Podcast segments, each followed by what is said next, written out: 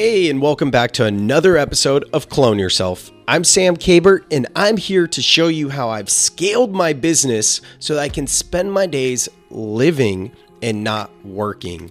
I've successfully built my business so that it runs itself through virtual assistants and allows me to work less than 4 hours a day. I'm here to show you exactly how I've done it, to prove to you that you can do it too, and I'm going to guide you and show you how.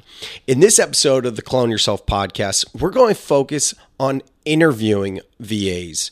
Now, I want to remind you about the mindset shift we need to make before even thinking about hiring a virtual assistant.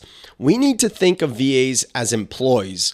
Oftentimes, when we fail at working with VAs, it's because we don't actually think of them as people. Now, bear with me and hear me out.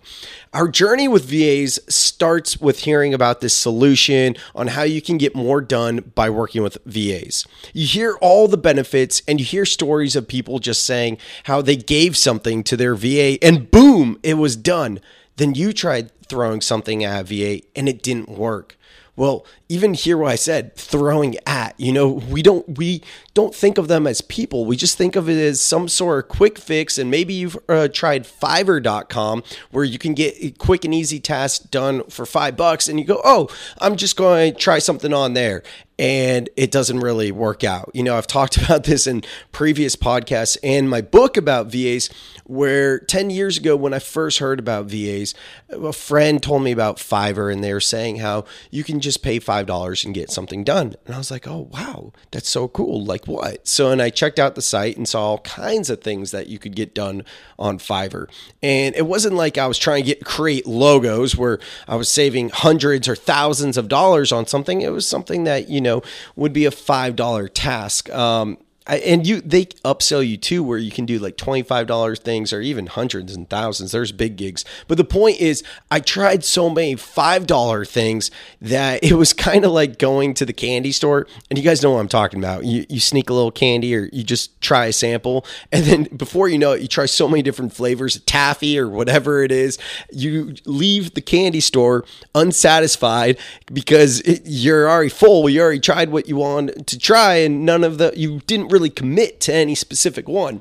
Well, that's how I was with Fiverr. And then I tried Upwork and, Upwork, there was just too many VAs applying and I didn't really zone in on the interview process. When I started to think of virtual assistants as people, and again, I know that sounds weird to say, but when you make the mindset shift of thinking of them as your employees, all of a sudden now you're thinking about it totally differently. You're not thinking about, oh, what can I have someone get done for me? What can I have someone do for me? You start thinking, I need to build out my team. And if you've ever hired an employee before, you know that there's a lot that goes into even the thought process behind what the job description is going to be, what this person is going to do on your team, the onboarding, what your life is going to look like after you have this new member on your team. There's so much more that goes into it.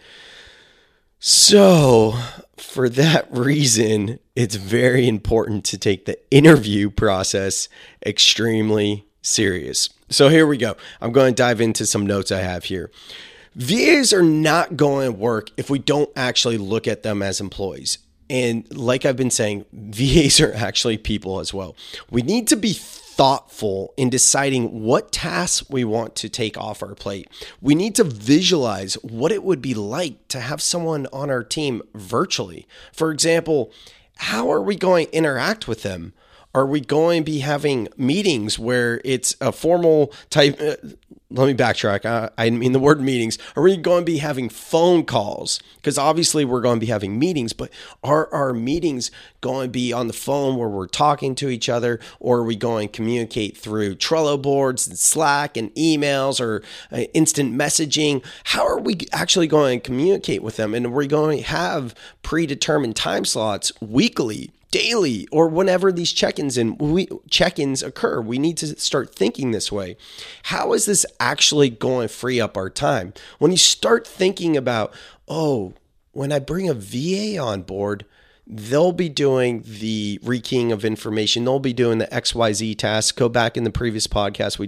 We discuss how to uncover tasks they can do for you. So once you have those tasks, now you can start to visualize how this is going to free up your time. And with the mindset shift of thinking them as people, but really by that I mean thinking of them as employees, then you're going to start to be able to put more time into it because you can see where you're going with it, right? More questions or just thoughts we need to think about. What are we going to do to recruit our new virtual assistant?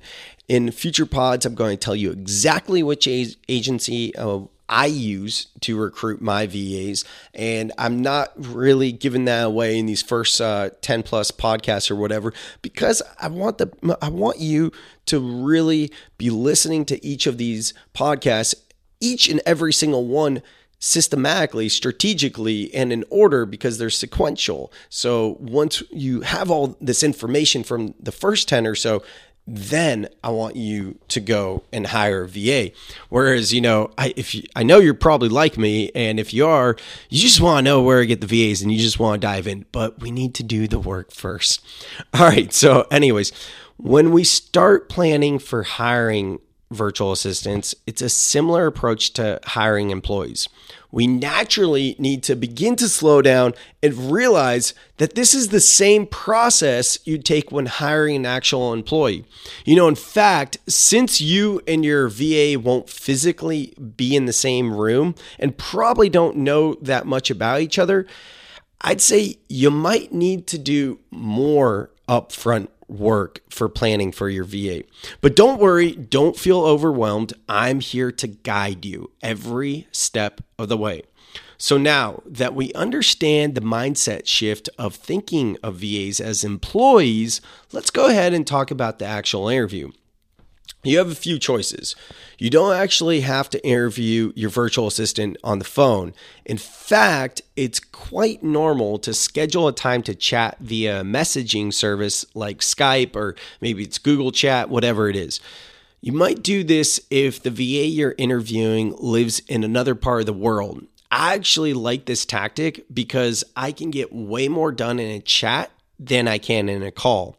Sometimes in a call, I feel like it's hard to understand people through their accent. And that's just fact. And other times the phone line, you might not have the best reception, or someone could be driving, or just whatever. Sometimes phone calls just aren't the best. And the other thing is we want to free up our time, right? So having a lot of scheduled calls isn't the most ideal thing, at least for me. Maybe it is for you. I also might recommend interviewing your potential new VA via chat, because if you're like me and you follow the steps I'm going to teach, the majority of the communication you do with your VAs is going to be through messaging and emails. So for me, I kind of prefer to have that communication up front so that I can see their written communication style. And that's just going to be the way we communicate. So why not just start that way from the beginning? If you're more old school though, schedule a call using a tool like Calendly.com. Just create an account there and give your VA a few time slots to choose from, and make sure you choose the time. There's no reason for you to be having calls at 2 a.m. or whatever it is. Even you can if you want. Anyways, here are some questions, and I'm going to put these in the show notes as well, so you can have them in writing. But these are some questions you're going to want to ask in your interview, whether it's on the phone or if it's an email or if it's in real time like a chat. So first off, can you tell me a little bit about your experience in doing something similar to this job position? Why are you interested in this position? How many clients do you currently work with, and how do you manage your time? The reason this one I'm going to say something about. So you want to ask how many clients they have because you want to get an idea of what their availability is going to look like. So that might be one of those questions where you can piggyback off their answer and just feel it out and ask a few other questions. What time of the day will you be available to work on my projects? I prefer to communicate by fill in the blank, whether email, Skype, Slack, etc. What is your preferred way of communicating? You want to tell them how you communicate, but at the same time, you want to understand how they're used to communicating, because you want to see if it's going to be a good mutual fit, right? You don't want to cater to their needs. And if you communicate in Slack, for example, which Slack does have a learning curve, or even Trello, they don't know Trello, but most VAs know Trello. But my point is, if you're used to communicating in a certain way or a certain software or something, and they're not used to it, that sometimes could actually be a deal breaker. It just depends, how hard the software is to learn and if it's that big a deal to you. But just know that could be a deal breaker. So it's good to ask that question. If you start to perform a task and realize you have questions, how would you handle that? I love that question right there, and I'm sure you know why. I might at times overwhelm you with assignments. How would you manage all the tasks handed to you to keep them organized so that you can complete each on time? Okay, so I kind of threw this one in because I do overwhelm my VA team, because I'm the type of person, which is probably similar to you, where when inspiration strikes, it could be in the middle of the night, it could be whenever, but you make notes and you just want to act on it. So I email myself. If it's when inspiration strikes, usually I email myself more and put in a note, because my inbox is my to-do list. That's why, right? So a while ago, when I was working with VAs, I decided to just email my VAs if the task was had enough where I could just send it to them, right? And that was good and fine. But then I realized I started to do that a lot. And this is a couple years ago. And I started to overwhelm my VAs with so many new tasks just from my phone that were not completely thought out and didn't have the best direction. And then they get lost in the shuffle.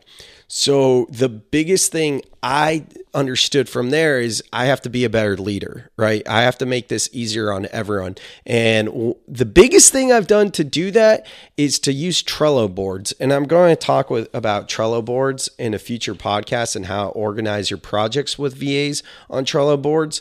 But I don't blame the VAs I was working with at the time, where I had to follow up on emails from weeks prior, because I didn't put the effort into assigning the tasks. So it wasn't getting done. If that makes sense, I take responsibility. That was for sure my fault, but I've learned from that. And that's part of this podcast and my online course and all my teachings. I've cracked the code at this point on VAs. So I'm here to teach you what works and what doesn't work. So definitely be mindful if you're going to overwhelm your VA with tasks. And that's a good question to ask in the interview process. And you might get some ideas from them on how you can give them tasks better so they don't get overwhelmed. But you for sure will get ideas, tips, and tactics from me so that you do not overwhelm your VAs. Anyways, I have two more for you. Tech issues happen. If you lost power, your computer crashes, or the internet is just down and you're on a deadline, what's the first thing you do? What are some of your favorite tools to use to work efficiently? Think Trello, Slack, Google Drive, Dropbox, things like that. Just quick thing on Dropbox. I'm not a fan of Dropbox. No shade to them. I'm a Google Drive guy, and it syncs right with your hosted business Gmail account, and you can create your docs, your slides, your sheets, all that type of stuff in there too. So I love Google Drive, and there's been times with early VAs where they would send me Dropbox links to things, and I've gotten better since then, and I've created folders for my VAs, and we'll get into project management and all that type of stuff. But just know, you can tell them up front, which was something I do in the past, that, hey, I work off a Google Drive, here's the folders to use, blah, blah, blah. So when they complete a task, it's right in the correct folder, whereas you're getting some Dropbox links and you use Google Drive, then you have to download it, you have to make a new folder, you have to file it away. That just creates more work. Why create more work? That's the whole point, is to make your systems more efficient, right? So anyways, this podcast was all about the actual interview. In the next podcast, I'm going to be outlining an example first task. And after that, I'll finally tell you how and where to hire your first or next virtual assistant. Remember also to check the show notes for this podcast because it has all my sample interview questions I just read to you, so you can easily just copy and paste them, put them in a Google Doc, whatever works for you, right? If you want to chat with me, head on over to my Calendly, which is calendly.com/clone, and be happy to help you. I'd be happy to help guide you on the journey. Oh man, getting tongue-tied over here. But no, seriously, like my highest excitement, my highest fulfillment is helping others. And I've helped so many of my friends with VAs. I'm more than happy to sit down virtually and talk with you to see what you need to get going, because I've been there in the struggles of not doing well with VAs, being overwhelmed by the thought of it. But honestly, like, I know how to do it now, so I will help you. So hit me up. Otherwise, check in with your accountability buddy. Early on this podcast, I talked about getting an accountability buddy. And the biggest reason I think that's so important is because if you've ever done anything extremely hard in your life, which one of the things I go back to is triathlons for me, and training with a buddy, even though he lived on the other side of the state, just like the constant communication, like, hey man, I got my laps in, or I got my run in, my bike ride, whatever it is, that really helps motivate you and keep you guys accountable. And then you can be on the same part of the journey together. So not that this is going to be one of the hardest things you do in your life, but I'm just saying, if you are overwhelmed by the thought, it's a good idea to have an accountability buddy. Anyway, I'm here when you need me, and I'll be back with you in episode 11 of Clone Yourself, where I'm going to talk and tell you where I get my VAs from. So excited. So till then, keep going. Do not give up. Your future self will thank you so much for putting the work in up front now so you can play more later. Keep going, my friends. It's a great journey.